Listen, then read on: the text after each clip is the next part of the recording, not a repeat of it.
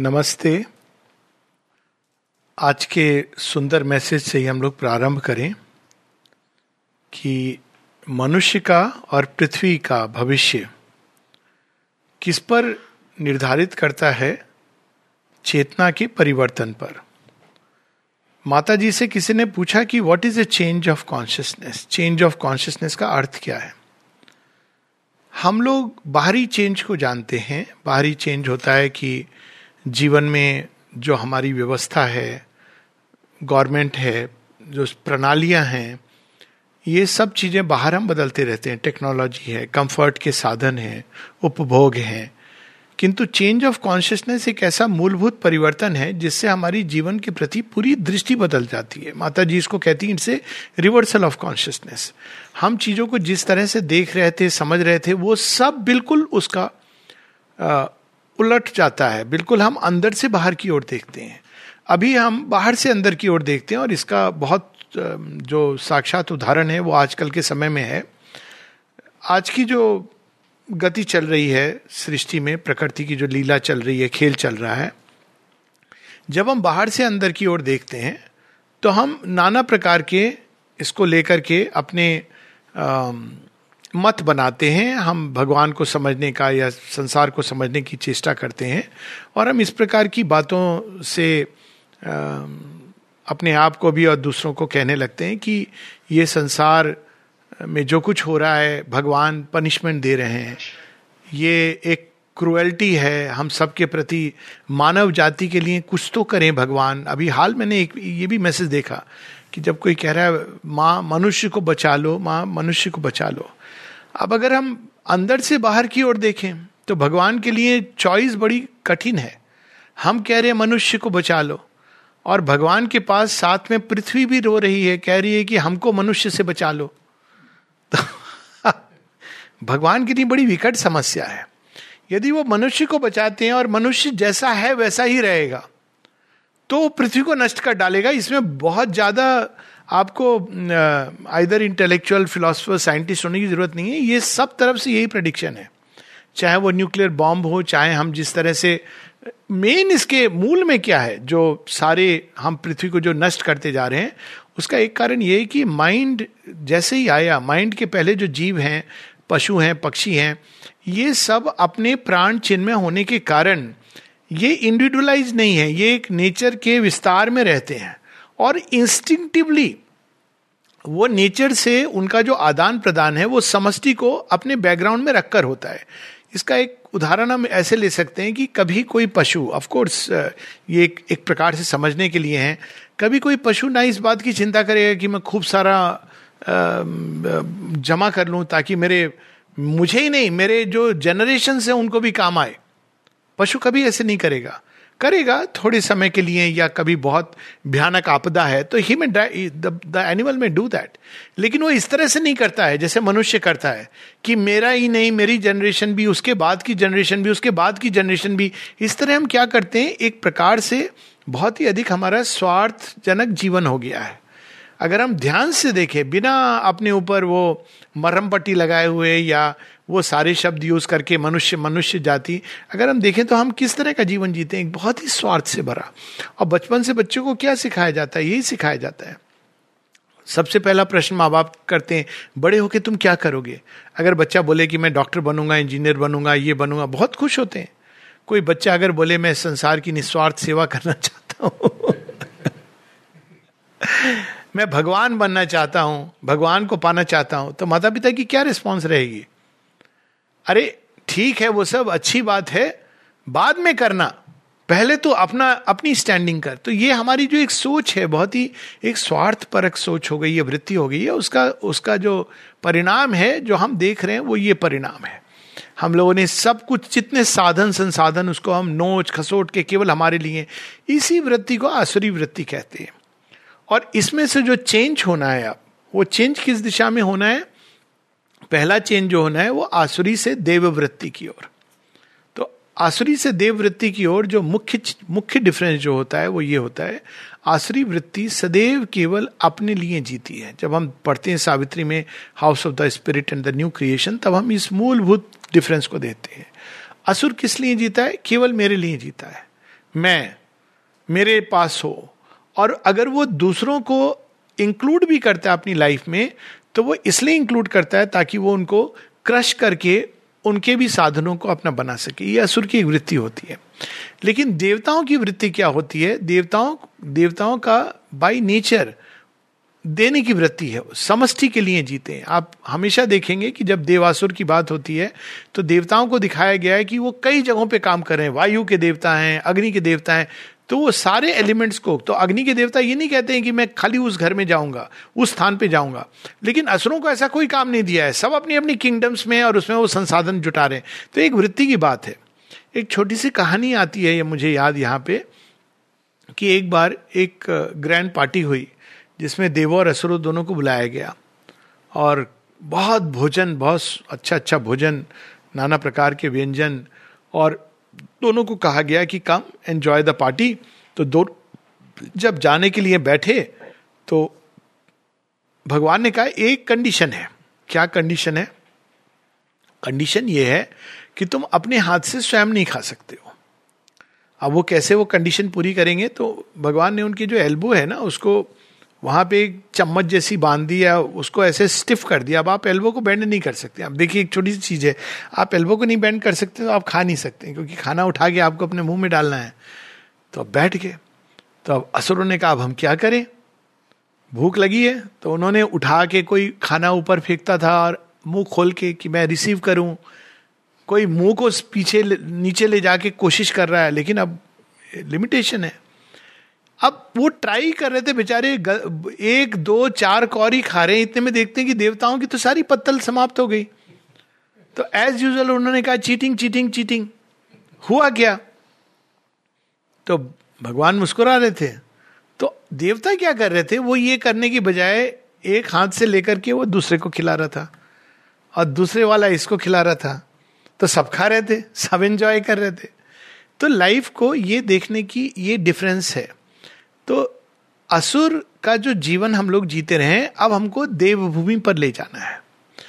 कई बार लोग कहते हैं कि माँ तो सब जगह है, सबकी माँ है। सच बात है। वही माँ असुरों की भी माँ है। लेकिन जब हम असुर भाव में माँ की पूजा करते हैं, माँ की आराधना करते हैं तो हम चेतना के परिवर्तन के लिए नहीं करते हैं। हम हम चाहते हैं कि हमारा क्या लाभ मिलने वाला है। अक्सर आप देखें कि लोग भगवान के पास जाते हैं तो जैसे भगवान से कोई डॉक्यूमेंट मांग रहे हैं। कि आप पहले हमको पट्टा दिखाइए, आप हमको क्या क्या देंगे? अब भगवान तो मज़ा लेते हैं, भगवान कह देते हैं, बहुत अच्छी, तुमको आनंद देंगे, तुमको ज्ञान देंगे, तुमको शक्ति देंगे। अरे वाह, फिर क्या है? शक्ति मिल जाएगी, ज्ञान मिल जाएगा, आनंद मिल जाएगा, प्रेम मिल जाएगा। हम लोग डॉक्यूमेंट साइन कर देते हैं, भगवान पूछते हैं रेडी हाँ साइन हो हो गया कॉन्ट्रैक्ट साइन, ठीक है। धर्मराज जी विटनेस है सूर्य विटनेस है उसके बाद भगवान छीनना शुरू करते हैं हमारे। तो कहते हैं, ये आपने क्या किया? आप तो हमको आनंद देने वाले थे। हाँ प्लेजर और पेन तुम दोगे तो हम आनंद देंगे। हमने उसमें सब क्लॉज लिखा था कि Ananda on condition of giving pleasure and pain तुम प्लेजर और पेन से भरे हुए हो, सुख दुख से हम तुम्हें आनंद कैसे देंगे? जगह क्रिएट करनी है ना? तो हम परेशान होते हैं। ज्ञान चाहिए। हाँ हम ज्ञान देंगे। कॉन्ट्रैक्ट में लिखा हुआ है, भगवान कहते हैं, बिल्कुल, मैंने साइन किया है कॉन्ट्रैक्ट में. लोग कई बार कहते हैं ना, ज्ञान आता नहीं है, बड़ा कठिन है, शोरबिंदो की राइटिंग्स कठिन है. क्यों नहीं आता है ज्ञान? क्योंकि हमने कॉन्ट्रैक्ट का वो क्लॉज नहीं पढ़ा या समझा नहीं। हम अपनी ज्ञान की सीमाओं में भगवान का ज्ञान चाहते हैं। ऐसे लोग हैं, आप देखेंगे, जो बताएँगे कि हम पूरे जो भारतवर्ष में उसमें लिखा है, पुराने इतिहास में सही लिखा है। उन्होंने एक लैंग्वेज इस तरह की थी। अभी कुछ समय पहले मैंने व्हाट्सएप में देखा था और हमारे लोग भी इतने खुश होकर सर्कुलेट करते हैं कि एक बहुत फ़ेमस न्यूरोलॉजिस्ट अमेरिका में उसने ये कहा है कि जो राम जी की कहानी है रामायण, उसका रहस्य उसने रिवील किया है। टॉक्स बुलवाई है उससे। क्या रिवील किया है? वो राइट साइड और लेफ़्ट साइड ब्रेन के इतने डिटेल में। तो ये राम है, वो लक्ष्मण है, वो सीता है, वो सब कुछ उन्होंने कहा, देखो, पुराने समय के लोग कितने डेवलप थे कि उन्होंने ब्रेन का पूरा जानते थे। मतलब आपने किया किया, आपने पूरी रामायण को एक ब्रेन बॉक्स में बंद कर दिया। ये हमारी सोच की सीमा होती है। लेकिन ईश्वर हमसे क्या चाहते हैं कि हम अपनी सोच का विस्तार करें, आगे बढ़े। कई बार हम लोग इसको शेयरविंद ने कहा है कि this is a far words monism scientific monism scientific monism क्या कहती है? वेदांत बिल्कुल सही कहता है, सब एक है। कैसे एक है? देखो सब के अंदर एटम्स हैं। एक है। तो उसने क्या किया? मेटेरियल मोनिज्म से बिल्कुल सही कहा। शिव जी का तांडव नथ देखो फ्रिड्स ऑफ़ कैपरा की किताब में भी लिखा है, वो एटम्स के अंदर जो नृत्य हो रहा है ना, और गैलेक्सीज में स्पिन हो रही है तो उसी को इंडियन थॉट ने शिव जी का तांडव नृत्य बना करके एक स्टोरी के रूप में प्रेजेंट किया। लेकिन ये नहीं है इंडियन थॉट ये मिस्टिक एक्सपीरियंस नहीं है. मिस्टिक एक्सपीरियंस बिल्कुल इसके विपरीत है. रिवर्सल ऑफ़ कॉन्शियसनेस शिव का नृत्य हो रहा है और उनके नृत्य से जो उनके, जब वो नृत्य करते हैं तो उनके चरणों से जो चिंगारियाँ क्योंकि शिव तो आग्ने हैं, उनके नृत्य से जो चरणों से स्पार्क्स निकलते हैं, वो गैलेक्सीज और एटम्स और प्लैनेट्स और स्टार्स में बदल जाते हैं. ये दर्शन हमको करना है. अभी हम ये दर्शन नहीं कर पाते। हमारी सीमा यहाँ से हम मैटर से भगवान को समझते हैं, जबकि we have to understand just the other way round तो ये जब इस तरह से हम आगे बढ़ते हैं, तब हम देखते हैं कि सृष्टि में कौन कौन सी शक्तियाँ कार्यरत हैं। और वो सब श्री अरविंद हम लोगों को ladder of consciousness book two can book of the world traveller of the worlds में बताते हैं। ट्रेवलर ऑफ़ द वर्ल्ड्स क्या है? जहाँ हम लोग कैंटो इलेवन पे पहुँचे। एक चेतना की सीढ़ी है, उससे स्टेज बाय स्टेज हमारी आत्मा सोल इन मैन और विश्व का विकास उस सीढ़ी से बढ़ता हुआ जाता है। वो एक सीढ़ी बनाई हुई है। भगवान ने अपने आप को सेक्रीफाइस करके एक सीढ़ी बनाई है, जिसके द्वारा हमारी चेतना का उन्मीलन होना है। This is the basic thing about ladder of consciousness अब क्यों ऐसे बनाई है? इसलिए बनाई है क्योंकि एक छलांग जब हम लगाने की, के चेष्टा करेंगे तो हमको तो लगता है, कई बार जैसे यूरोपियन मिस्टिसिज्म में शेयरविंद बताते हैं कि वो शरीर और आत्मा, इसके बीच में कुछ नहीं समझते हैं। और भारतवर्ष में भी अभी कुछ समय पूर्व तक अभी भी ऐसे लोग हैं, जिनसे अगर पूछो कि आत्मा क्या होती है तो कहेंगे कि वो भूत होता है। मरने के बाद भूत बन जाते हैं, हम उसी को आत्मा कहते हैं। अभी भी सब कुछ, शेरविंद माता जी को पढ़ने के कई बार बाद भी ये प्रश्न होता है कि क्या भूत और आत्मा एक होते हैं? पिक्चरों में आते हैं ना, आपने देखा है। माता जी से किसी ने प्रश्न किया था। कहा था किसी के बारे में दैट विकेट सोल माने का what do you know soul कभी विकेट नहीं होती है। सोल तो विकेट की भी वही आनंद में और सौंदर्य में होती है। सोल तो सोल है, वो तो प्योर अंश है परम चेतना का। तो वो विकेट कैसे हो सकती है? वो अपने को भूल सकती है, खो सकती है, पूरी तरह आइडेंटिफाई कर सकती है, जैसे कोई व्यक्ति अंधा होकर के साइन कर रहा है। लेकिन अपने आप में वो विकेट नहीं है। वो तो हमेशा सौंदर्य और दिव्यता इसको, सत्य को जानती है। धारण करती है अपने अंदर। भूल गई है, विस्मृत हो गई है। तो उसी प्रकार से स्टेप्स और स्टेजेस है इवोल्यूशन की, हम छलांग नहीं लगा सकते। तो उसी तरह जब शेयरविंद बताते हैं कि अब माइंड टू सुपर माइंड तो हम लोग बहुत खुश होते हैं, अब 1956 में सुपरमेंटल मैनिफेस्टेशन शुरू हो गया है। तो अचानक हम सबके बाल भूरे होने लगते हैं गोल्डन होने लगते हैं। हमारे घुटने का दर्द, सुपरमेंटल फोर्स से ठीक होने लगता है। ये सब हम लोग सीधा ये नहीं कि सब कुछ संभव है, पर कहने का अर्थ ये कि there are steps and stages of the ascent इसके पहले कि हम माइंड के लेवल जो बिल्कुल अज्ञान में है, जिसको हम ज्ञान समझे बैठे उससे नेक्स्ट लेवल पर हम जाएँ, जो सुपरमेंटल जो अल्टीमेटली जहाँ पर ज्ञान का कोई भी चांस नहीं है। सुपर माइंड क्या है? जहाँ एरर की संभावना ही नहीं है। और एरर की संभावना केवल इंडिविजुअल लेवल पे नहीं है इंट्यूशन में भी आप एरर फ्री एक हद तक होता है इंट्यूशन लेकिन इंट्यूशन के अंदर सर्वत्र दृष्टि नहीं होती, समस्त दृष्टि नहीं होती, ये डिफरेंस है. इंट्यूशन आपको एक मोमेंट का सत्य बताएगी सत्य बताएगी. माइंड आपको एक मोमेंट का झूठ बताएगा, आपको सत्य लगेगा. इंट्यूशन उस मोमेंट का ट्रुथ बताएगी, लेकिन इंट्यूशन उसके पीछे, आगे, उसके ऊपर, नीचे, उसके साथ जुड़ी हुई सब चीज़ें इन सब का सत्य नहीं बता सकती. शेरविंद कंपेयर करते कि intuition is like a lightning और अचानक लाइटनिंग चमकती है तो आपको दिखाई दे जाता है, अरे, यहाँ तो पेड़ खड़ा हुआ है। यहाँ तो ये है। एक क्षण के लिए आपको वो सब चीज़ें दृष्टिगत हो जाती हैं, लेकिन उसके बाद फिर अंधेरा छाता है, लेकिन आपने वो देख लिया है। इंट्यूशन का सत्य ऐसा है कि आपने देख लिया और इसलिए अब जब आप बढ़ोगे अंधकार में, आपको पता है कि इधर पेड़ है, इधर ये है, और आप इस प्रकार से पढ़ेंगे। लेकिन सूर्य, ये कंपैरिजन के लिए, क्योंकि इंट्यूटिव माइंड सेंट्स ने सेजेस ने इवन मैथमेटिशियन है साइंटिस्ट है, उन्होंने टच किया है। वो ये जानते नहीं थे कि ये इंटूटिव माइंड है। रामानुजम को ऐसी इक्वेशंस अपने आप अंदर आती थी। इंटूटिव माइंड और सुपर माइंड का डिफरेंस देखिए। इंटूटिव माइंड अंधकार में कौंधने वाली बिजली है जो एक क्षण के लिए आपको सब दिखा देती है। लेकिन वो एक मोमेंट के लिए है और एक फ़ील्ड में है जहाँ आप कार्य कर रहे हैं। जिसके अंदर इंट्यूटिव माइंड डेवलप होने लगता है तो अगर वो मान लीजिए एक डॉक्टर के फ़ील्ड में है या इंजीनियर के फ़ील्ड में, या लेखक है या कलाकार है या पेंटर है तो उस क्षेत्र में या वर्कर है इंट्यूशन काम करती है ऐसे, हर क्षेत्र में काम करती है। वर्क के क्षेत्र में काम कैसे करेगी? आपको ठीक वो मैकेनिक बता देगा कि यहाँ पर इसका फॉल्ट है। और वो एकदम परफेक्टली मैंने ये देखा है कुछ मैकेनिक्स में वो अपने काम को जैसे पूजा की तरह समझते हैं तो अनोइंगली उनके अंदर एक एक संभावना प्रकट होने लगती है। तो इंट्यूटिव माइंड इस तरह का है। अब आपको एक बार पता चल गया उस फ़ील्ड के बारे में तो अब आप अपने को ओरिएंटेड रखते हैं। लेकिन सुपर माइंड क्या है? सुपर माइंड है, सूर्य निकल गया है। अब आप किस पर डिपेंड कर रहे हैं? कोई लाइटनिंग की इंतज़ार कर रहे हैं? सूर्य निकल गया, आपको सब दिखाई दे रहा है। वो फ़ील्ड पूरा विस्तार से दिखाई दे रहा है। आगे, पीछे, और अगर हम सोच लें कि हमारी आँख पीछे भी है तो सारा फ़ील्ड आपको दिखाई दे रहा है। काल की पूरी धारा दिखाई दे रही है। सब चीज़ों के इंटरकनेक्टेडनेस दिखाई दे रहे हैं। तो ये सुपरमेंटल विजन है। इसकी हम कल्पना भी नहीं कर सकते। कि मनुष्य के अंदर जब ये आएगा तो उसका जीवन कैसा होगा? माता जी बताती हैं एक जगह सावित्री में लाइन भी विल भी है कि man will be even as the gods cosmic माँ बताती है कि बिफोर आप सुपरमेंटल प्लेन को टच करने के पहले आपकी जो पर्सनैलिटी है, वो वर्ल्ड पर्सनैलिटी में चेंज हो जाती है। वर्ल्ड पर्सनैलिटी का इससे कोई लेना देना नहीं है कि आपका 500 मोस्ट फ़ेमस लोगों में नाम आया है कि नहीं है। वो पैसा दे के आता है। नहीं वो चिट्ठियाँ आती है ना कई बार कि आप 500 most influential man in the world तो आप कुछ डॉलर वो पहले चिट्ठी भेजते हैं आप बड़े खुश हो जाएँगे।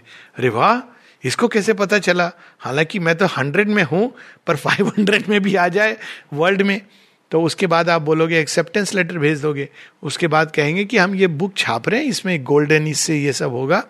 आ, और अगर आपको बुक चाहिए तो अब आप दो हज़ार पाँच सौ डॉलर या पाँच सौ डॉलर भेज दीजिए। देखिए क्या खेल है। तो अब बुक नहीं है तो आप कहते रहिए दुनिया से कि ये चिट्ठी है, इसका कोई मतलब नहीं है। तो ऐसे भी मूर्ख होंगे जो भेजते होंगे, बुक आई कि नहीं मुझे मालूम नहीं किसी किसी ने दुनिया में वो बुक देखी कि नहीं देखी। पर ये, वो चीज़ नहीं है। वर्ल्ड पर्सनैलिटी इस तरह से कार्य नहीं करती है। उनका इससे कोई लेना नहीं, देना नहीं है कि बाहर की दुनिया में हमें पद्मश्री मिला है या पद्म विभूषण मिला है या हम अमेरिका के प्रेसिडेंट है, इससे कोई लेना देना नहीं है। वर्ल्ड पर्सनैलिटी का परफेक्ट एग्ज़ाम्पल दो हैं संसार में। और एक है श्री कृष्ण और एक है श्री अरविंद। माता जी ऑफकोर्स उससे कहीं आगे हैं। श्री कृष्ण रथ पर बैठे हुए हैं। उन्होंने कोई उठाना नहीं है, कोई शस्त्र अस्त्र लेकिन पूरा युद्ध वही संभाल रहे हैं। केवल अर्जुन की बागडोर नहीं संभाल रहे हैं। और श्री अरविंद श्री अरविंद एक कक्ष में बैठे हुए हैं। सब चल रहा है, दर्शन डे चल रहा है, श्री अरविंद वहाँ पर हैं, सब लोग आ रहे हैं, जा रहे हैं, एक छोटे से आश्रम का कोई एक्चुअली ये होस्टाइल फोर्सेस को डिसीव करने का ना सबसे बढ़िया तरीका था। किसी को नहीं पता है कि क्या हो रहा है, लेकिन दे स्टिल फाउंड आउट कि हब तो यहाँ पर है, और इसीलिए Hitler wanted to come to India कहीं ना कहीं उसको ये संकेत मिल रहा मिल रहा था कि जो सारी शक्ति का जो भंडार है वो वहाँ है, मनुष्य को पता नहीं हो। लेकिन दे न्यू इट और वही हम लोग देखते हैं वो घटना जो तेईस नवंबर की, जिसमें श्री अरविंद ही फॉल्स एंड उनको जो होस्टाइल फोर्सेस का अटैक होता है। तो एक, ये भी एक अवस्था है चेतना की, जिनमें हम एक जगह रहते हुए, हम संसार में अनेकों जगहों पर एक साथ काम करते हैं। और वो कैसे काम करते हैं? क्योंकि हमारी चेतना एक सूक्ष्म तार से जुड़ी हुई है। और वो तार में एक जगह, अब वो नॉर्मली ये लाइंस एक्टिव नहीं है हम लोगों के अंदर। तो हम बाहर से ही, जितने हमारे व्यापार हैं, बाहर से होते हैं। लेकिन जब हम जैसे जैसे कॉन्शियस होने लगते हैं, उन तारों के प्रति, उन लेवल्स के प्रति जो विश्व में फैल रहे हैं तो वैसे वैसे हम देखते हैं कि काम भी हमारा उस तरह से विश्व व्यापक होने लगता है। और यही चीज़ बढ़ते बढ़ते ओवर माइंड में एक वर्ल्ड पर्सनालिटी के रूप में प्रकट होती है। तो बुक टू कैंटो इलेवन में चेतना की उस अवस्था का वर्णन है, उस सीढ़ी का वर्णन है, जहाँ हम लिटिल माइंड से निकल गए हैं, लेकिन सुपर माइंड में नहीं पहुँचे उसके पहले हमको और भी कई रस्तों से गुजरना है। लेकिन ग्रेटर माइंड जिसकी बात यहाँ पे है, वो माइंड कभी कभी यदा कदा सेंट में सेज में सियर में मैनिफेस्ट हुआ है। मैथमेटिशियन में साइंटिस्ट के अंदर, हम लोग नॉर्मली समझते हैं कि it is only in the कोई रिलीजियस डिस्कोर्स या स्पिरिचुअल बातें कर रहा है, उसी के अंदर है। ऐसा नहीं है, क्योंकि विश्व एक है। विश्वकर्मा जब संसार को बनाते हैं तो अब कोई विश्वकर्मा की कॉन्शियसनेस से आइडेंटिफाइड हो जाएगा तो उसको संसार के अंदर की मैथमेटिकल पैटर्न्स पता चल जाएँगे। उसको फिजिक्स की इक्वेशंस पता चल जाएँगी, क्योंकि वहीं से वो प्रारंभ हुई है। अगर माँ सरस्वती की चेतना में वो एक हो जाएगा तो उसको पोइट्री के छंद मीटर सब कुछ अपने आप प्रकट होने लगे कालिदास के साथ क्या हुआ था? कालिदास ने कहा जाकर के एक पोइट्री सीखी थी? आजकल हम लोग देखते हैं, कई बार एक बड़ा किताबें पढ़ पढ़ के लोग कि ये पोइट्री की रिद्म क्या है मीटर क्या है, ये एक तरीका है, ये लिटिल माइंड का तरीका है रैशनल माइंड जो स्प्लिट करके चीज़ों को एनालाइज करके समझने की चेष्टा करता है। लेकिन ग्रेटर माइंड क्या करता है? ऑटोमेटिकली उसके अंदर ज्ञान आता है। शेयरविंद सारी लैंग्वेजेस ये कई चीज़ें उनके अंदर, कुछ कई लैंग्वेजेस उन्होंने पढ़ी थी बट कई लैंग्वेजेस उनके अंदर स्पॉन्टेनियसली डेवलप हुई। श्री अरविंद एक जगह कहते हैं ब्यूटी के बारे में। कहते हैं कि पहले मेरे अंदर ये पेंटिंग इसकी दृष्टि नहीं थी। लेकिन जब वो अलीपुर जेल में होते हैं तो उनके अंदर ये दृष्टि जागती है। बाद में उन्होंने इस पर नोट्स भी लिखे हैं साउथ इंडियन ब्रॉन्जेस आर्य में नोट्स पब्लिश हुए थे। पेंटिंग के बारे में अलग अलग जगह उन्होंने बताया कैसे वो दृष्टि अंदर से डेवलप हुई? तो ये जो डेवलपमेंट होता है माइंड का जो डेवलपमेंट है माइंड जैसे चीज़ों को समझता है, वो बाहर से सेंसेस के द्वारा पकड़ के एनालाइज करके यही माइंड की सीमा है। लिटिल माइंड में, वो माइंड के तीन स्तर हम लोग देखते हैं। फ़िज़िकल माइंड जो केवल इंद्रियों से जो दिखाई दे रहा है। जब हम ये कहते हैं कि कोरोना आ गया, भगवान कितने क्रूएल हैं, कोरोना क्या एक वायरस है, वायरस क्या एक प्रोटीन का टुकड़ा, ये फ़िज़िकल माइंड है। सबसे नीचे माइंड का जो स्तर है, वो केवल चीज़ों को बाहर से देखता है, आवरण को देखता है। कोरोना के अंदर भय का जो बीज है, जो वाइब्रेशन है, उसको नहीं देख पाता है। उसको माइक्रोस्कोप में एनालाइज नहीं कर पाएगा। और आप अगर, लेकिन अगर आप देखोगे योग दृष्टि से तो सबसे अधिक ये कैसे एक्ट कर रहा है? आप देखेंगे कि बिल्कुल जैसे भगवान कैसे आते हैं, सबके घरों में बिना बोले। आपको पता भी नहीं चला, अब सब अपनी अपनी अब जब कहानी पढ़ेंगे कि माँ की तरफ़ कैसे मुड़े। तो आपको ऐसे नहीं कि अचानक एक दिन खूब किसी ने कहा कि ये आ रहे हैं, वो आ रहे हैं और आप सुन रहे हैं। आप ऐसे कैजुअली चले गए, कहीं कुछ सुन लिया, एक किताब खोल ली कैजुअली एक casual passing phrase can change your life किसी के घर में गए माता जी की छोटी सी फ़ोटो कहीं पर पड़ी हुई थी, आँखें, ऐसे ही हुआ ना? अचानक घर में पैदा हुए, बड़े हो गए। लेकिन जब असुर आता है, ढोल पीट के, रावण आ रहे हैं। होशियार बामुलाइजा होशियार। महाराजा अकबर पधार रहे हैं। लेकिन जब अकबर को मारने वाला आता है तो वो ऐसे नहीं आता है। बेटा बीमार हो जाता है और वो कहता है, प्लीज़ इसको बचा लो, या जो भी उनकी स्टोरी वो बाबर की स्टोरी थी। तो ऐसे आते हैं। तो भगवान बिना फ़ैन फेयर के आते हैं। असुर बहुत ढोल पीट के आता है। तो कोरोना कैसे आता है? अगर आप इसको दूसरी दृष्टि से देखें, आप देखेंगे आने के पहले स्टार्ट हो जाता है सजेशन क्या सजेशन था? Second wave third wave fourth wave आ गया था ना पिछले साल से। अब लोग कह रहे हैं, देखो हमने प्रेडिक्ट किया था। कुछ प्रेडिक्ट नहीं किया था। ये सेल्फ फुलफिलिंग प्रोफेसी है। आप किसी बच्चे को कहते रहिए, तू खराब है, तू बदमाश है। वो बच्चा बड़ा होके यही बनेगा। अब माता पिता बोलेंगे, देखा, मैं पहले से जानती थी कि तू बदमाश है। बच्चा बोलेगा, आपने बोल बोल के मुझे बना दिया, क्योंकि आपने वेदांत नहीं पढ़ा था। वेदांत में ये कहा है कि आप मुझे ये कहिए कि मैं दिव्य हूँ तो शायद मैं दिव्य बन जाता। आप मुझे कहते रहे कि तू बेकार है बेकार है तो देखो, मैं बेकार बन गया। एक्चुअली साइकोलॉजी में इसको कहते हैं नेगेटिव रोल रोल मॉडलिंग वो अपने आप हो जाता है रोल प्लेइंग तो उसी प्रकार से प्रारंभ वहाँ से हुआ था, हल्का सा, वो वेव आ रही है, वेव आ रही है। अब क्या हुआ? बहुत सारे लोग हैं, करोड़ों की संख्या में। वेव कब आ रही है? फिर कहीं पर कोई घटना होती, देखो सेकंड वेव वहाँ आ गई। फिर आपस में बात होती थी। सेकंड वेव यहाँ भी आएगी। फिर न्यूज़ आने लगी। आप देखो, पूरा जाल देखो, कितना अद्भुत जाल है ये। सुन रहे थे ना कि अब सेकंड वेव शुरू हो गई। कहा? दिल्ली में शुरू हो गई अभी। पहुँचे।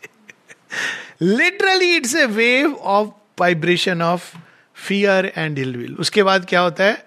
आ गई अब तो सेकेंड वेव अब देखो कितने लोग मरते हैं। अब वो शुरू हो जाता है टीवी स्क्रीन पर। उसके साथ में टीवी में मीटर बढ़ रहा है, आपका ब्लड प्रेशर भय। अब क्या हुआ? सारा एक भय का माहौल। आपने देखा है ना? मरकट जैसा माहौल है। मरकट में भी अच्छा होता है। यहाँ मुथियाल पेट का अच्छा एटमोसफियर है। अब वो भय की जो वेव है, उसने आपको एनगल्फ कर लिया। उसके बाद आपको एक छोटा सा जुकाम हुआ। कोरोना तो नहीं हो गया। You look at how it works अब आपने भूल कर दी जाके टेस्ट कराने की। तो अगर नहीं भी होगा तो वहाँ लाइन में आप खड़े रहेंगे, वहाँ हॉस्पिटल में जाएँगे। तो कोरोना तो वहाँ वेट कर रहा है कि आ जाए कोई मेरे पास, आ जाए। हाँ आ रहा है, दूर से देखता है, वो आ रहा है ये डरा हुआ आदमी। ये तो ऐसे ही मरा हुआ है, इसको डिक्लेयर कर देते हैं। तो अब क्या होता है इसमें? ये शेयरविंद कितने सुंदर ढंग से बताते हैं। What is a virus it is there is a material coating there is adverse suggestion a bad will and fear पर ये मेटीरियल साइन नहीं दे सकती। वो फ़िज़िकल माइंड है। वाइटल माइंड क्या है? इमेजिनेशन से कोरोना का भर देता है। वो बेचारा खुद इतना भयानक नहीं होगा जितना हमने उसको 93 वेरिएंट्स हैं। चाहे कुछ समझ आए या नहीं आए, लोगों को लग रहा है कि रक्त बीज से उनका सामना हो रहा है। मानव देह है, कितने वायरसों को झेल करके यहाँ तक पहुँची है, कोई आसान बात है क्या? लेकिन अचानक वो अब क्या ये वाइटल माइंड है? वो कल्पना से। कहीं किसी को देखा तुमको कोरोना तो नहीं टेस्ट करा लो। अब हम ऐड कर रहे हैं उस उस शक्ति को। माँ कहती है by thinking about it we are adding fuel तीसरा है रैशनल माइंड कहता है, नहीं, मैं एनालाइज करूँगा, लेकिन रैशनल माइंड किस बेसिस पर एनालाइज करेगा? बैड विल सजेशन ये सब उसको कुछ पता नहीं है। उसको तो केवल बाहर प्रोटीन का स्ट्रक्चर पता है। तो कहेगा, जिन लोगों को मैंने टेस्ट किया है, उनमें ये प्रोटीन का स्ट्रक्चर मिलता है। दैट्स ऑल तो उसके आधार पर वो कहते हैं कि ये वायरस है और उसी स्ट्रक्चर को लेके आप वैक्सीन बनाते हैं। ये तीनों लिटिल माइंड है। They are mind of ignorance शेयरविंद कहते हैं कि इसमें और सुपर माइंड के आने के बीच में कड़ी आएगी which is called the mind of light और डिफरेंस क्या है दोनों में? Mind of ignorance moves from one shade of grey to another shade of grey stumblingly toward some far of knowledge जिसके बारे में उसको पता ही नहीं है। माइंड ऑफ़ लाइट क्या it moves from point of light to point of light ये फंडामेंटल डिफरेंस है।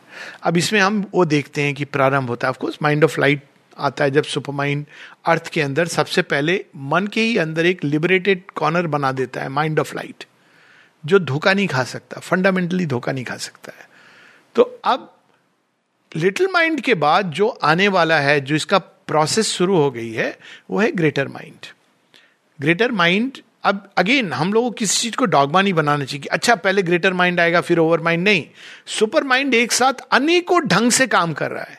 लेकिन ये एक प्रोसेस है जिसमें ये शॉर्टन हो जाएगी, लेकिन फिर भी सीधा सुपरामेंटल विजन नहीं आता है. इट्स इट्स नॉट हमारे स्ट्रक्चर्स फ़िज़िकल स्ट्रक्चर्स ये सब तैयार नहीं है. तो पहले धीरे धीरे intuitive vision inspirational inspiration revelation जिनकी बात वैदिक ऋषियों में हम देखते हैं, वो सब चीज़ें हमारे अंदर जागृत होंगी. क्योंकि उनके इम्पैक्ट से हमारी सेंसेस हमारा ब्रेन मोल्ड होगा। जब वो मोल्ड होगा और ये जागृत होगा, तब हम मोल्ड धीरे धीरे होके, तब हम सुपरमेंटल चेंज के लिए तैयार होंगे, एक जनरली स्पीकिंग क्योंकि केवल एक व्यक्ति, दो व्यक्ति की बात नहीं है। पहले जो seers and sages some here and there शेयरविंद यहाँ कलेक्टिव चाहते हैं कि मनुष्य के अंदर ये इवोल्यूशनरी चेंज आए। यानी हमारी मैटर इस तरह से मोल्ड हो जाए कि हम तैयार हो जाए। तो यहाँ पर हम उस श्रेणी का वर्णन देखते हैं जो human mind highest human mind rational mind और ओवर माइंड के बीच की श्रेणियाँ हैं। तो यहाँ पर हमको वही जगन माता जो नीचे, द्वितीय के रूप में लोअर नेचर के रूप में मिलती हैं। लोअर नेचर में भी वही है। जब शेयरविंद से किसी ने पूछा mother is everywhere in everything तो फिर हम जो कुछ होता है संसार में माता जी के, उससे होता है। श्री अरविंद कहते हैं कि but veiled by the lower nature veiled by the योग माया। तो हमको माँ के लोअर नेचर के एस्पेक्ट को नहीं, बल्कि हायर डिवाइन नेचर की ओर जाना है। तो तब हम देखते हैं कि वही जो लोअर नेचर के अंदर इस तरह से प्रकट हुई थी प्रकृति के रूप में। और प्रकृति के अंदर बहुत सारी गतियाँ हैं, वो आवश्यक है। इसमें यहाँ राइट और रॉन्ग की बात नहीं हो रही है।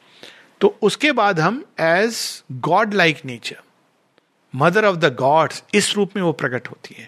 मदर ऑफ़ द गॉड्स क्या है? वो हमारे अंदर क्या करती है? शेरविंद एक जगह बड़ी सुंदर लाइन माता पुस्तक में if you rely on her leave yourself in her hand depend upon her exact words नहीं है। तो क्या करेंगे? She will release the god like elements in your nature god like elements कौन से हैं जो देवत्व को धारण किए? तो हमारे अंदर जो देवता, जो ऐत्री उपनिषद में छुप गए थे, कहानी आती है कि सब मनुष्य के अंदर जाके छुप गए थे। तो किसी ने क्वेश्चन नहीं किया? क्योंकि मॉडर्न बच्चे नहीं थे उस समय के। अब उपनिषद में लिख दिया, हम सबने उसको पढ़ लिया। अब आज का बच्चा होता युवा पीढ़ी तो वो कहता छुप गए थे, हैं कहा? हम तो चारों तरफ़ असुरत्व को देखते हो देवता है कहा? कहा छुप गए तो माता जी कहती है, मैं आ रही हूँ, मैं उनको जगा रही हूँ। आपने देखा है ना ट्रिपल सोल फोर्सेस सब गुजरती हैं। इन सबको वे सब जागते हैं। हम हमारे ट्रेडिशन में ये Dev, Uthan Ekadashi. So there are gods who are sleeping जिनको वेकअप करना है। उनकी एक्टिविटी हमारे अंदर स्विफ्ट होगी। एक माता जी की प्रेयर है, जब माँ कहती हैं कि what are these swift intelligence etcetera except the activity of the gods ये गॉड्स हैं। गॉड्स क्या करते हैं? अगर आप देखें गॉड्स की डिस्क्रिप्शन वो सब इसके अंदर पड़ेगी गॉड्स क्या कर सुनने को मिलता है, पढ़ने को। गॉड्स क्या करते हैं? एक तो है रिभूज रिभूज बड़े इंटरेस्टिंग है। वो मनुष्य हैं, लेकिन वो देवत्व को धारण करते हैं। आर्टिसंस ऑफ़ इमोर्टैलिटी क्या करते हैं? चेरियट बनाते हैं। चेरियट रथ बनाते हैं कि आप रथ पे चढ़ो और इमोर्टैलिटी की तरफ़ जाओ। तो हम बोले, भैया, वो कौन सा रथ है? ये अगर आप ब्रेन के स्ट्रक्चर को देखें देर यू विल सी कि वो हमारे ब्रेन को शेप करते हैं। क्योंकि वो मॉटल थे और वो इमोटल बने तो वो ब्रेन को इस तरह से शेप करते हैं मोल्ड करते हैं अपने इम्पैक्ट के द्वारा। और उस इम्पैक्ट के द्वारा वो मोल्ड करते हैं ताकि उसके ग्रूव्स के थ्रू जो भगवान की ऊर्जा है, जो शक्ति है, वो स्मूथली रन कर सके। अभी नहीं रन करती है। इसलिए अभी हम लोगों को बहुत मुश्किल होती है सोचने में कि भगवान के बारे में कुछ बोलना हो। क्या बोले? तो फिर आप देखेंगे कि people fall back upon standard practice Vedanta में ये लिखा है, उसमें वो लिखा है। तो कभी किसी से पूछना चाहिए, भैया, किताबों में तो बहुत कुछ लिखा है, आप भी कुछ बताइए ना भगवान के बारे में। जैसे मौलाना वगैरह बोलते ना, पंडित वो यहाँ पढ़ी पढ़ाई किताब में बड़ी अजीब सी लगती हैं। वो little mind trying to imitate the greater mind लेकिन जो स्पिरिचुअल कॉन्शियसनेस है, वो स्वतः स्फूर्त है। तो गॉड्स क्या करते हैं? जब गॉड्स रिलीज़ होते हैं तो हमारे अंदर इन चीज़ों को एक्टिवेट कर देते हैं। वो है पॉसिबिलिटी हमारे अंदर, लेकिन हम नहीं जानते। तो तब हमारी जो एक्टिविटीज़ हैं, हमारे जो कर्म है, यहाँ तक कि इवन फ़िज़िकल एक्शंस एक जगह एक वेदिक गॉडेस है, जिसका नाम है दक्षिणा। राइट एक्शन एक्शन में भी आपकी करेक्टनेस है। अब सोचिए आप अगर ये फैकल्टीज एक्शन के लिए कि एक्टिवेट हो जाए मनुष्य के अंदर तो क्या होगा? एक कल्पना कीजिए कि व्यक्ति फुटबॉल खेल रहा है। तो उसकी, ये एक्चुअली आई एम टेलिंग की इट वर्क्स लाइक दैट जब आप उस स्टेट में रहेंगे तो आपकी एक एक चीज़ at the most physical level perfect होगी। लोग मुद्रा ज्ञान ऐसे करने से ऐसे होता है, वैसे करने से ऐसे होता है ना? ये सब आप पढ़ेंगे। लेकिन जब ये कॉन्शियसनेस एक्टिव होगी तो आप स्पॉन्टेनियसली वो जेस्टर्स होंगे जो आपके शरीर के लिए अच्छे हैं। आप भोजन वो ग्रहण करेंगे एक पर्टिकुलर समय जब आपके शरीर के लिए अच्छे हैं। बेचारे डायटिशियंस डॉक्टर्स का क्या होगा मुझे नहीं मालूम, लेकिन ऑटोमेटिकली आपका बॉडी वो रिस्पॉन्स देगा जो आपके लिए ज़रूरी है टू रिपेल एन इलनेस इसलिए माता जी कहती ना सुपरमेंटल वर्ल्ड में the immunity will be spontaneous perfect immunity. अभी परफेक्ट इम्यूनिटी नहीं है, क्योंकि वो शक्तियाँ जो सोई हुई हैं, जब देवता जाग जाएँगे, अभी तो ये सब असुर के कब्जे में, इसलिए our body responds to darkness and obscurity very naturally हम लोग कह देते हैं ऑफकोर्स एनिमल की छाप है उस पर पर असुर की ग्रिप में बहुत जल्दी आ जाती है। लेकिन देवत्व की ग्रिप के अंदर आने का अर्थ यह है कि असुर की ग्रिप में आके क्रोध आ रहा था। देवत्व की ग्रिप आ गई तो आते आते वो चला गया, क्योंकि अब this is the inner battle देवासुर संग्राम। तो यहाँ पर इस बुक टू कैंटो इलेवन में कुछ ऐसा वर्णन है, कुछ ऐसे स्टेप्स का, कुछ ऐसी पॉसिबिलिटीज का जो मनुष्य के अंदर जागृत होंगी और जिनके थ्रू हम गुजरेंगे। थोड़ा सा हम लोग बस बीच बीच में पढ़ लेंगे so that we can enjoy and relish प्रारंभ ही होता है इस कैंटो का। Canto eleven the kingdoms and godheads of the greater mind page two sixty पर there sees the limits of the labouring power labouring power क्या है? Mind mind को हर चीज़ के लिए प्रयास करना पड़ता है। लेबर करना पड़ता है। महीनों तब उसको कुछ पता चलता है। वो भी बहुत हल्का इंफॉर्मेशन वो अलग बात है कि व्हाट्सएप यूनिवर्सिटी में इंस्टेंट ज्ञान है। अब उसमें कोई भी, कुछ भी, मैं बताता हूँ, ये रीजन क्या है, इसका वो क्या है, कोई स्टीम बता रहा है, कोई ये बता रहा है, सब कुछ मतलब मनुष्य को नाक से ऐसे श्वास लेना, वैसे ये करना, ये एक प्रकार का ज्ञान है। वो एक generally circulator and ultimately faith cures doesn't matter अब, आप पल्सर खा लीजिए, इसकी ये डोज खा लीजिए, अब it's okay that's one kind of ज्ञान। एलोपैथी में भी ऐसे चल रहा है, लोग स्टडी कर रहे हैं, ढूंढ रहे हैं। तो इसको कहते हैं लेबरिंग पावर लेबरिंग पावर क्या होती है? माइंड की पावर है जो बहुत मुश्किल से कठिनाई से ज्ञान भी नहीं थोड़े जाकर के वो आ, एक बार केरला में ये निकला था कि ब्रह्म कमल निकला है उगा हुआ है। तो अब ब्रह्म कमल बारह साल में एक बार आता है। तो केरला के पास एक जगह है मटीगिरी वगैरह ये सब कुर्ग के एरिया में। तो कुछ लोग ब्रह्म कमल को देखने के लिए गए। तो ब्रह्म कमल मिला नहीं। तो बड़े परेशान हुए, लेकिन उनको ये बता दिया जो ड्राइवर था कि ये पता है, यही ब्रह्म कमल होता है। एक बता दिया, ऐसा होता है ब्रह्म कमल ये देखिए देखिए, ये फूल देख रहे हैं, इसके जैसा ब्रह्म कमल होता है। फिर एक जगह ये एक्चुअल स्टोरी है मतलब रियल स्टोरी है कि एक टूरिस्ट वो ले गए तो उसको ब्रह्म कमल कहीं दिखाई नहीं दिया। पर इस भाव से आ गया कि मैंने ब्रह्म कमल के बारे में कुछ जानकारी प्राप्त कर ली। वहाँ होता है, ऐसा कुछ दिखता है। तो ये माइंड की ये अवस्था होती है कि सब अप्रोक्सीमेशन जिसको ट्रुथ समझता है और इतना लेबर करके, फिर भी वो रियल चीज़ को नहीं जानता है। तो labouring power but being and creation she is not there human mind की लिमिट्स हमारे ज्ञान की सीमा नहीं है। पहली चीज़ हमको विनम्रता, ज्ञान का प्रारंभ वहाँ से होता है कि हम नहीं जानते हैं। पता नहीं ये कहने में लोगों को क्या परेशानी होती है। सब जानते हैं, नहीं, वायरस तो वायरस है, वैज्ञानिक कह रहा है, अरे कह तो हम नहीं जानते। मतलब डोंट ठीक है, माँ शेरविंद ने कहा है, आपको विश्वास है नहीं, ये तो ठीक है। समझ आता है कि हर तरह के लोग हैं। आप कह सकते हो कि आई डोंट नो साइंटिस्ट भी नहीं जानते, किसी को कुछ नहीं पता है। ठीक है, आप ये करो या वो करो, पर ज्ञान का बाना पहन के मत करो। Say that I don't know पर मैं डरा हुआ हूँ तो मैं यूज़ कर रहा हूँ। कम से कम आप ऑनेस्टली बोल रहे हो ना, एक ऑनेस्टी होती है कि आई एम अफ्रेड एक छोटी सी चीज़ है, कोई फियर होना एक ह्यूमन एस्पेक्ट है। कहने में कोई आपकी वो नीचे नहीं हो जाएगी कि ये देखो डरे हुए हैं। जिस शहर में सब डरे हुए हैं, इस शहर में हर शख्स परेशान सा क्यों है? आँखों में तूफ़ान सा क्यों है? तो ठीक है, लेकिन वो जस्टिफिकेशन नहीं, वो देखो ज्ञानी है। तो यहाँ पर शेरविंद बताते हैं for thought transcend the circles of mortal mind it is greater than its earthly instrument the god had crammed into mind narrow space escapes on every side into some vast that is a passage to infinity. तो हमारी सीमा, मन की सीमा में क्या पकड़ा जाएगा? केवल virus का बाहर का प्रोटीन पकड़ा जाएगा। उस मन की सीमा है। और अगर आप उसके बाहर एस्केप्स ऑन एवरी साइड तब आप उसके अंदर स्पंदन भी देखेंगे सजेशन भी छिपा हुआ देखेंगे। आप ये भी देखेंगे कि इस व्यक्ति का फेथ कैसे एक्ट कर रहा है फियर कैसे है ये सब दिखाई, एकदम जैसे सिनेमा पट पे दिखाई देता है, वैसे दिखाई देगा। ओ, ये तो फॉर्मेशन के अंदर, तब आप देखेंगे कि हॉस्पिटल में जाकर के लोग बीमार ज़्यादा क्यों हो रहे हैं मोर्टेलिटी रेट क्यों हो रही है। फॉर ए सिंपल रीजन कि वहाँ तो फॉर्मेशन ही, सब जितने लोग मरे हैं, सब बेचारे वहीं पर घूम रहे हैं। कि अरे हम मर गए अचानक। तो फिर कोई भी पहुँचता है, माने इसको डिस्क्राइब किया है। सेकेंड वर्ल्ड वार में फ़र्स्ट वर्ल्ड वार में क्या हो रहा था? जो मरते थे, उनको पता भी नहीं चलता था कि हम शरीर के बाहर चले गए वेरी ट्रोमेटिक डेथ तो वो क्या हो रहा था कि वो घूम रहे थे। प्रेत प्रेत रूप में, प्रेत कोई डरावनी कोई चीज़ नहीं बट वाइटल बींग के रूप में डिसएम्बॉडीड क्या करें क्या करें? जहाँ कोई बॉडी दिखता था, उसके अंदर वो चले जाते थे। क्योंकि वो जीना चाहते थे तो वो उसकी ऊर्जा को सोख रहे थे अपने अंदर।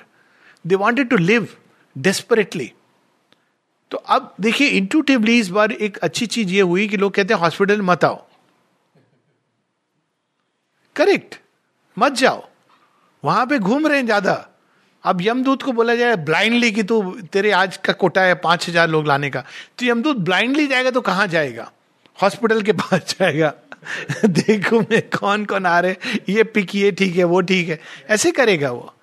लेकिन लोग इतना डरे हुए हैं और वहाँ जाके इतना घबरा जाते हैं, एक हॉस्पिटल के अंदर मशीनें चल रही हैं, सब लोग आ रहे हैं, आ जाके उनके डॉक्टर और सिस्टर के और भी सीरियस फेस, वो मास्क और उसके ऊपर शीट लगा के कि हम अछूत हो गए, हम, हमें छू के ये इतने भयानक रूप से बीमार हो जाएँगे। तो आपकी मानसिकता क्या हो रही है? तो ये चीज़ें लेबरिंग माइंड नहीं देख पा रहा है। वो केवल बाहर बाहर से देख रहा है कि ये तो बहुत अच्छा है।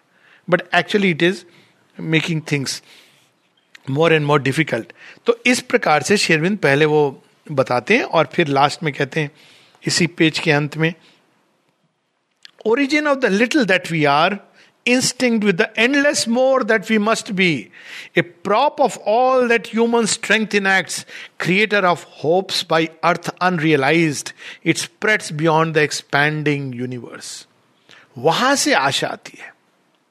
क्योंकि उसको पता है, खेल, सारा कन्हैया खेल रहे हैं। तो वहाँ से आशा का बीज उतरता है और अंदर में स्पार्क जगती है।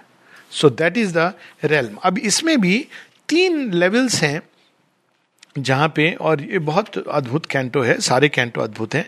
इट ये पेज दो सौ चौसठ two sixty four a triple realm of order thought came first अब इसमें श्री बताते हैं कि तीन लेवल से इंसान ऐसे डेवलप होती है हमारी माइंड से जब हम सुपर माइंड की ओर जाते हैं। तो पहला है जहाँ हम चीज़ों को सिंबॉलिक रूप में देखते हैं। सिंबॉलिक रूप हायर माइंड का और उसके बाद एक इल्यूमिने इल्यूमिन माइंड का भी। तो ये सिंबॉलिक रूप क्या होता है? सिंबॉलिक रूप होता है कि हर चीज़ के अंदर हम एक संकेत देखते हैं किसी और चीज़ का। जैसे माता जी आपने देखा है कि संसार में कुछ विभत्स दिखने वाले क्रीचर्स हैं? कॉकरोच हैं, जैसे फॉर एग्ज़ाम्पल अब माता जी ने ये बड़ी इंटरेस्टिंग बात बताई है। कि cockroach is a direct projection from the vital world मतलब उसमें कोई क्रिएशन का पूरा वो नीचे तक आने का वो वो स्कोप ही नहीं है। वो वाइटल बींग्स है जिन्होंने अपने अंदर से इसको मैनिफेस्ट किया है। सपोर्ट करते हैं, इसलिए वो बीमारी को कैरी करते हैं। तो अब ये, जो हायर माइंड है, वो चीज़ों को सिंबल के रूप में। पर्वत है, क्या है? आप देखिए, पर्वतों में लोग क्यों जाते हैं तपस्या करने के लिए? पर्वत are symbol of aspiration of earth nature पृथ्वी में है, लेकिन ऊपर उठे हुए आकाश की ओर जा रहे हैं। तो जब आप ऐसी चीज़ के साथ सिंक करते हैं अपने आप को तो बहुत अच्छा होता है because you are syncing not S I N K but S Y N C I don't know whether this is a word like that और नॉट पर आप अपने आप को सिंक कर रहे हैं उस पर्वत के साथ जिसके अंदर पृथ्वी की एस्पिरेशन व्याप्त है। इसीलिए हम लोग पढ़ेंगे पहले कि लोग हिमालय चले जाते थे। अब वो और बात है कि हिमालय भी अब धंस रहा है, क्योंकि लोग वहाँ पहुँच गए हैं। छोड़ने वाले लोग थोड़ी हैं, वहाँ भी पहुँच, सारा शहर ताम झाम लेके लोग पहुँच गए। लेकिन सिंबल ये, रिवर्स, आपने कभी देखा है कि रिवर्स के चारों तरफ़ जितने सिविलाइजेशन डेवलप हुए हैं से जुड़े हैं। नाइल से जुड़े गंगा से, कावेरी से, गोदावरी से, कृष्णा से, बाद में वो पानी इधर उधर जाना, फैलना, वो सब व्यवस्था होती है। But it start Indus valley civilisation Saraswati river के अराउंड ये रिवर्स कौन सी हैं? Rivers are symbols of givers of life वो जीवन दायनी होती है। और हर एक नदी का अपना एक तो वो सिंबल्स के रूप में हम संसार को देखने लगते हैं। मनुष्य क्या है? मनुष्य अपने आप में एक सिंबल है। मनुष्य क्या करता है? मनुष्य के पहले जितने भी जीव हैं, चौपाया है, जो भी रेंग रहा है, या पानी के अंदर है, या रेंग रहा है, या वो उड़ने की प्रयास करता है, लेकिन थोड़ा ऊपर चल के वो डाल में रुक जाता है, या वो चौपाया, अभी भी वो धरती को पकड़े हुए है। मनुष्य पहला जीव है जिसके अंदर वो धरती को छोड़कर खड़ा हो रहा है। पाँव उसके धरती पर हैं, लेकिन उसकी आँखें आकाश को देख रही हैं। सिंबल, मनुष्य is meant to be the bridge जो धरती को आकाश के साथ जोड़े। He is the bridge between heaven and earth हमारी स्ट्रक्चर में ही ये भगवान ने लिख करके भेजा है कि तुम क्या हो। और यदि हम इस तरह से अपने सिंबल, अपने आप को देखें, सृष्टि को देखें तो एकदम अलग दर्शन होता है। तो ये पहले ये रैल माता है। और ये जो सिंबॉलिक माइंड है हायर माइंड है, इसने ही चीज़ों को एक फॉर्म दिया है। सिंबल के अनुसार फॉर्म दिया है। हालाँकि वो परफेक्ट सिंबल्स नहीं है, लेकिन उसने चीज़ों को फिक्स कर दिया है। अब सिंबॉलिक माइंड की समस्या क्या होती है? सिंबॉलिक माइंड चीज़ों को फिक्स कर देता है, ये उसकी दूसरी प्रॉब्लम होती है। तो लोग जब, अब शेरविन तो ये सब सिंबल्स के बहुत ऊपर चले गए। तो लोग जब आश्रम आते हैं तो कहते हैं, अरे, हिमालय में होता तो बहुत अच्छा होता, है ना? कहीं वहाँ होता। क्यों? क्योंकि हम सिंबल्स, फिक्स आश्रम से हमारी एक आइडिया है। अब शेयरबिंद ने तो सब सिंबल्स तोड़ दिए। ठीक सिटी के बीच में आश्रम को खड़ा कर दिया। ऐसे fortress of light amidst the night तो लेकिन तो सिंबल माइंड की सीमा होती है। उसके आगे फिर आप केवल सिंबल्स नहीं देखते हैं। सिंबल्स कैसा है कि एक हल्की सी एक डे लाइट है। अब जब उसके आगे हम पढ़ते हैं तो एक इल्यूमिनेशन प्रारंभ होती है। आप जिस ओर देखते हो तो उसको एक light illumination is like a torch light जो आपको दिखाती है, उस चीज़ को और बारीकी से दिखाती है। उसके पीछे का सत्य उद्घाटित होने लगता है। और एक विजडम जिसको लोग कहते हैं ना एनलाइटनमेंट तो वो एनलाइटेंड माइंड उससे अवेकेंड होता है। तो आप इल्यूमिनेशन में किसी भी चीज़ को और अच्छे से उसके पीछे छिपे एक सत्य को पकड़ लेते हैं। जैसे इसका एक उदाहरण ले लें तो पिछली शताब्दी में क्या हुआ? पिछली शताब्दी में हम देखते हैं कि वो सारे पुराना जो वर्ल्ड ऑर्डर था, वो टूट गया। ये एक आपको इल्यूमिन माइंड बता देगा। Instantly it will tell you in one line it will summarise the last century old world order जो पता नहीं कई हंड्रेड्स ऑफ़ ईयर्स से चल रहा था। क्या क्या ओल्ड वर्ल्ड ऑर्डर था? स्लेवरी थी। विमेन्स सप्रेशन uh, था। इंपीरियलिज्म था। कम्युनिज्म था।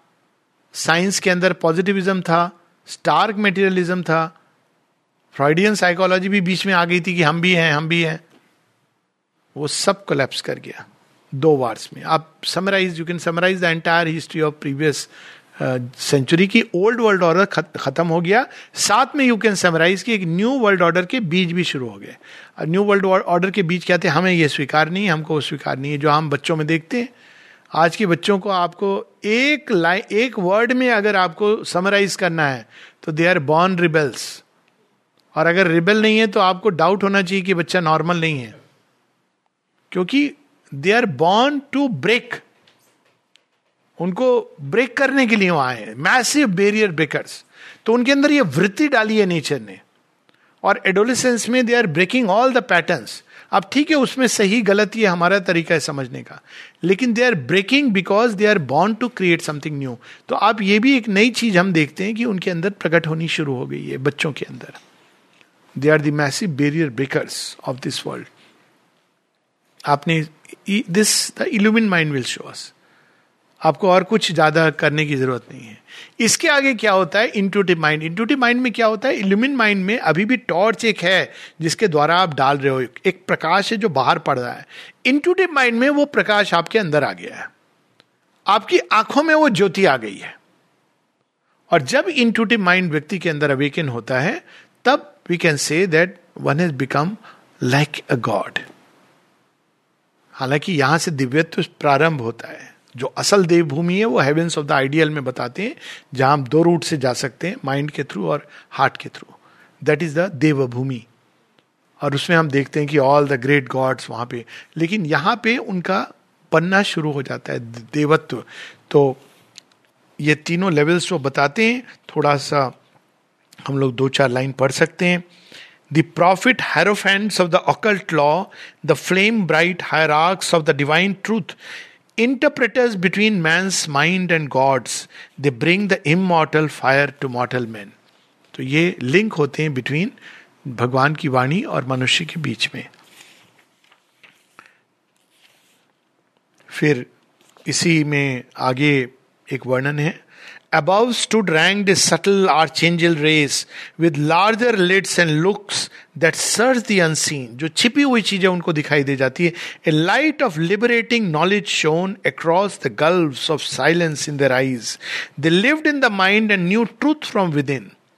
A sight withdrawn in the concentrated heart could pierce behind the screen of time's results. High architects of possibility and engineers of the impossible, mathematicians of the infinitudes, and theoreticians of unknowable truths. They formulate enigmas, postulates. Wonderful lines. Inko, just to meditate upon them, they are, you know, remarkable, amazing lines. अब ऐसे करते करते intuitive mind पे भी आते हैं अब ये देवता हैं ये सब इस लेवल के एक से एक देव हैं तो प्रॉब्लम कहाँ होती? जब ये देवता, देवताओं का अपना एक एक स्पिरिचुअल ईगो हो सकती है कि मैं जानता हूँ। तो प्रॉब्लम कब होती है? जब वो इन्फिनिट को प्रेडिक्ट करने लगते हैं। तो वहाँ पे उनकी समस्या शुरू होती है। यहाँ भी शेयरविंद इसको बड़े सुंदर ढंग से in the wide sequence of necessity steps page 270 predicted every act and thought of God. Its values weighed by the accountant mind, checked in his mathematized omnipotence. Mathematized omnipotence क्या होती है? है तो omnipotence लेकिन करेंगे इस तरह से। ऐसे ही करेंगे भगवान ऐसे थोड़ी कि कोई अपने आप कर देंगे। दिस कॉल्ड मैथमेटाइज ओमनीपोटेंस अब शेयरविंद यहाँ पर lost its divine aspect of miracle and was a figure in a cosmic sum भगवान के लिए वास्तव में कुछ भी असंभव नहीं है। He may use mathematics, but he transcends mathematics.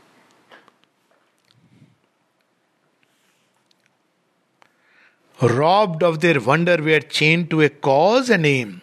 An ideal of bronze replaced her mystic shape. बहुत सुंदर है ये पैसेज बट स्टिल समय का अभाव है तो थोड़ा समय पढ़ूँगा। All was course by number name and form even कई तांत्रिक लिटरेचर में आप पढ़ेंगे मंत्र ऐसे बना के माता जी से जब सतप्रेम ने बताया कि मुझे इस तरह से उन्होंने करने को कहा है बारह नौ खन बना के उसमें बारह बार लिख के इत्यादि इत्यादि बताया था। तो माँ ने ऐसे बैठ करके इस तरह से करने को कहा। तो माँ हंसने लगी, बोली अच्छा मुझे बताओ, क्या कहा उन्होंने एग्जैक्टली exactly. तो डायग्राम बना के बताते हैं सब। तो मदर स्टार्ट लाफ्टिंग तो माँ ने कहा actually nine is the number of Mahalakshmi और फिर वो बताती हैं कि इट इज़ नॉट रेलिवेंट ये इंपॉर्टेंट नहीं है कि तुम ये सब बाहर के ताम झाम कर रहे हो। असल चीज़ जो है, तुम्हारे अंदर की चीज़ है। और वो उसको बताती हैं, क्योंकि वो कहते थे, मैं बहुत बोर हो रहा हूँ। मुझे एक हज़ार इतने बार वो मंत्र करने को कहा है। तो वो करते थे बेचारे। तो यहाँ पर उसका वर्णन है all was course by number name and form 108 बार करना ज़रूरी है। क्यों 109 बार करने से भगवान बुरा मान जाएँगे क्या? 107 बार करने से कहेंगे you have done a mistake भूल गया तो। अब मैंने देखा है लोगों को, एक समय था, अभी भी होगा अब बेचारे माला, अब आप माला पर ध्यान देंगे कि आप भगवान पर ध्यान देंगे? मुझे हमेशा लगता था, ये माला कैसे करते हैं साथ में?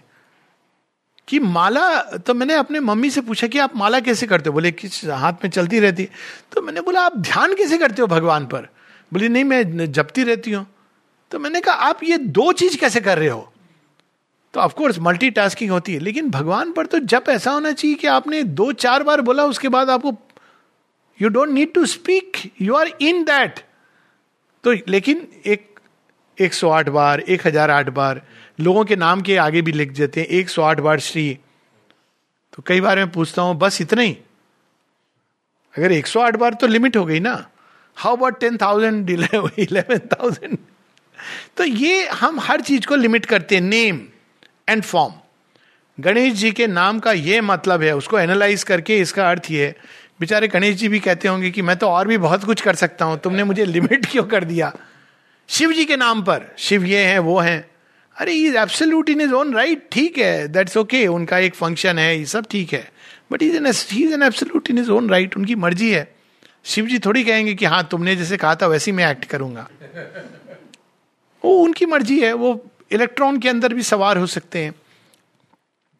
Nothing was left untold incalculable yet was there wisdom circled with not truth they could find and hold but not the one truth The highest was to them unknowable. By knowing too much they miss the whole to be known the fathomless heart of the world was left unguessed and the transcendent kept it secrecy अब देखिए, आपको याद होगी ये पंक्ति। कबीरदास जी ने कही है, पोथी पढ़ी पढ़ी, जग मुआ, पंडित भया न कोई।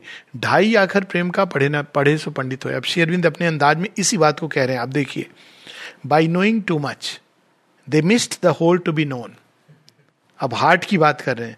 The fathomless heart of the world was left unguessed हम लोग कहते रहते हमारी मर्ज़ी।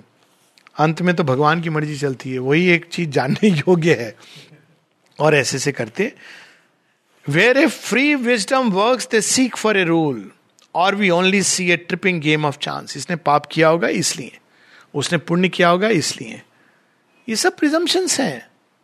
हमने बनाई है ये। हमारी मानसिकता ने। ये तरीका नहीं है। कुछ और चीज़ है जो हमसे मिस हो रही है। कोई चीज़ है जो उससे कोरेस्पॉन्ड करती है but it is not about पापा एंड पुण्य we can use the word learning we can use the word नीच consequences and through which we learn and grow तो इस प्रकार से चलते चलते अब इसके लास्ट में हम आ जाए। तो वहाँ पे अशुपति को दर्शन होता है इन सब लेयर्स के आगे। जगन माता का एक ग्लिम्स मिलता है, पहला ग्लिम्स उसके बाद पूरा तो फिर वर्ल्ड मदर का यूनिवर्सल मदर का बुक टू कैंटो फोर्टीन में मिलेगा वर्ल्ड सोल लास्ट में वो खड़ी हुई हैं, वो कहती हैं, तुझे पार जाना है, या त्रिलोकी का राज्य चाहिए? लेकिन यहाँ चूँकि हम बुक इलेवन पर हैं, यहाँ पहली बार अशुपति को एक ग्लिम्स होता है। कि ये सारे जो लेयर्स हैं, ये देवता हैं, देवियाँ हैं, इतनी एक्टिविटीज़ हैं, ये सब इला मही सरस्वती, दक्षिणा, ये सब इसमें आप देखेंगे, अपने ढंग से शेरविंद बताते हैं। सियर सेंट सेजेस इनके पास शक्ति कहाँ से आ रही है? तो डिवाइन मदर ये कैसे हो रहा है कि वो तांत्रिक बीज मंत्र पढ़ पढ़ने और भगवान बंद रहे हैं, माम बंद रही हैं तो वो भी बताते हैं कि वो अपनी स्वेच्छा से बंध जाती हैं कि चल तू मुझे ऐसे याद कर रहा है। वो अपने को लिमिट कर देती हैं। वो जिनके लिए स्वर्ग भी छोटा है, वो एक मानव हृदय के अंदर आ जाती हैं, समा जाती हैं। ये उनकी महिमा है, मनुष्य की नहीं। तो ऐसा करते करते जब वो आगे बढ़ते हैं, अशुपति देखना चाहते हैं, ये सारे लेवल्स पे, जो सारे देवी देवता इनकी शक्ति का रहस्य क्या है? तब वो जगन माता की ग्लिम्स होती है। दर्शन नहीं है, दर्शन बाद में है ग्लिम्स है। But thought nor word can seize eternal truth देवी देवता भी नहीं जानते उनको। The whole world lives in a lonely ray of her sun वो देखते हैं कि ये तो सारी सृष्टि तो केवल उनकी एक प्रकाश की किरण से सब ज्योतिर्मय है। अचानक कश्यपति देखते हैं कि इनकी शक्ति और ऊर्जा तो एक किरण देख रहे हैं। वो कौन है? तो वो तो बहुत बाद में उनका दर्शन आएगा। Our thinkings close and narrow lamp lit house the vanity of our shut mortal mind dreams that the chains of thought have made her ours अब चेन्स ऑफ़ थॉट क्या होते हैं? जब लोग किताबें लिखते हैं। माँ एक कंसेप्ट है। रॉन्ग स्टार्ट माँ, भगवान, गुरु कंसेप्ट नहीं है। रियलिटी है। आप इसको कंसेप्ट में नहीं बाँध सकते प्रयास कर सकते हैं, आप अपनी सीमाएँ इंडिकेट करेंगे। तो यहाँ पर वो बता रहे हैं but only we play with our own brilliant bonds tying her down it is our self be tie माँ ऐसे एक्ट करेंगी, वैसे करेंगी। लोग कोट करते हैं, माँ ने ऐसा कहा है, माँ ने वैसा कहा है। वट डू वी नो वो कहे, सुने से बहुत ऊपर है। वो चाहे तो आज एक एम्पर को ज़मीन में चलाए और वो चाहे तो एक धूल के कण को उठा करके स्टार बना दे। तो that is how she operates in our hypnosis by one luminous point किसी एक पक्ष को हम पकड़ लेते हैं माँ के। We see not what small figure of her we hold we feel not her inspiring boundlessness we share not her immortal liberty कि वो विशाल हैं फ्री हैं। आप उनको किसी बंधन मुक्ता हैं। आप उनको कॉज और इफ़ेक्ट के बंधन में कैसे बाँध सकते हैं? हम ये कह सकते हैं कि हमें नहीं मालूम। वो एक ऑनेस्ट स्टेटमेंट है। माँ माँ की लीला माँ जाने। वो एक बहुत सुंदर एक वो था। भगवान की लीला भगवान जाने। उतना आप जान सकते हैं जितना वो रिवील कर रही हैं। लेकिन ऑलवेज कोई चीज़ आपके कंसेप्शन परसेप्शन से स्केप करेगी।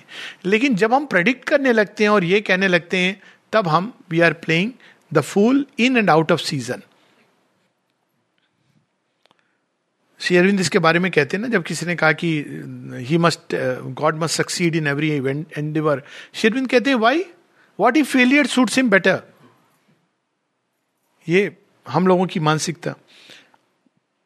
कई लोग अभी भी ये कह रहे हैं कि, अरे माता जी का ये ट्वेंटी फोर्थ अप्रैल देखो, सब बंद हो गया।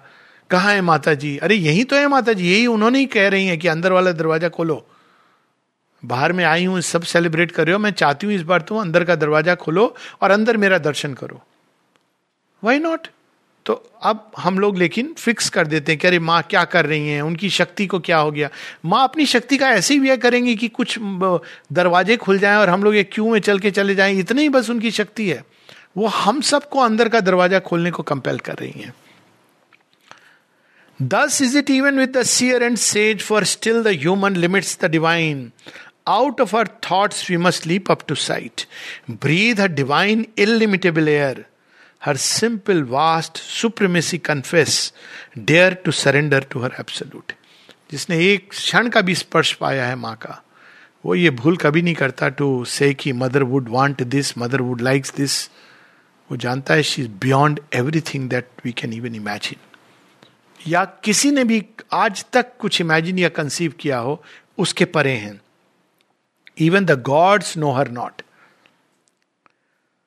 फिर हम क्या करें? Dare to surrender to her absolute mother शिविंदो is my refuge then the unmanifest reflect his form in the still mind as in a living glass the timeless ray descends into our heart and we are rapt into eternity वो चाहेंगी तो एक बूंद अंदर में आएगी और हम हमें दिखाएगी जो हमको देखना है। लेकिन हमको ये भूल नहीं करनी चाहिए कि यही सबके लिए ट्रुथ हो गया। फिर हम एक रिलीजन वहीं से बनता है। वो दर्शन हमारे लिए हैं। कीप इट रेवलेशन हमारे लिए है। For truth is wider greater than her forms हम भगवान को कितनी भी सीमाओं में बाँध दें। माता जी कितने बार बोलती हैं you think this is me skin को पिंच करके। तुम सोचते हो मैं ये हूँ? अरे, ये तो मैंने धारण किया है फॉर ए पर्पस तुम सोचते हो कि मैं इसमें हूँ, तुम सोचते हो मैं कमरे में हूँ, तुम सोचते हो कि मैं बंधी हुई हूँ। ये सब माने, तुम सोचते हो कि जो मेरे करीब है, वो ज़्यादा उनको प्यार करती हूँ। ये सब माता जी श्री अरविंद के अलग अलग जगह पत्राचार में है। लेकिन अभी भी हम उसी मानसिकता को लेके जीते हैं। तो माँ हमें ये याद कराने आई हैं, फिर से वो सारी चीज़ें। I am nearer than the room I am nearer than your breath. I am nearer than your heartbeat. I am nearer than your own self. I am everywhere in each and everything, in each element of creation, in each movement, in each activity, in each breath, in speech and silence. What gives us sorrow and what gives us happiness? In all of this, I am there, carrying you ever towards the infinite. A thousand icons they have made of her. Durga, Kali, अनेकों अनेकों रूप में thousand icons and find her in the idols they adore भगवान भी उसी में आ जाते हैं, समा जाते हैं। But she remains herself and infinite अंतिम सत्य यही है कि देवों की माँ है, हर एक देवता उनका एक अंश है। और हमारे अंदर भी एक एक अलग अलग एस्पेक्ट देवत्व के रिलीज़ होते हैं तो हम उसी तरह से माँ को देखते हैं। जिसके अंदर काली का तत्व एक्टिव होगा, वो समझेगा, माँ, काली, हर चीज़ में वो उन्हीं को देखेगा। जिसके अंदर महेश्वरी का एस्पेक्ट रिलीज़ होगा, वो हर चीज़ के अंदर एक विजडम काम कर रही है, वो देखेगा। जिसके अंदर महालक्ष्मी का, उसको सारी सृष्टि में एक प्रेम, दया, करुणा, महासरस्वती, हर चीज़ में वो परफेक्शन डिटेल्ड उसका ज्ञान उसके अंदर आएगा। लेकिन माँ, इन सब के परे, हर सेल्फ एंड इनफाइनाइट नमस्ते। धन्यवाद।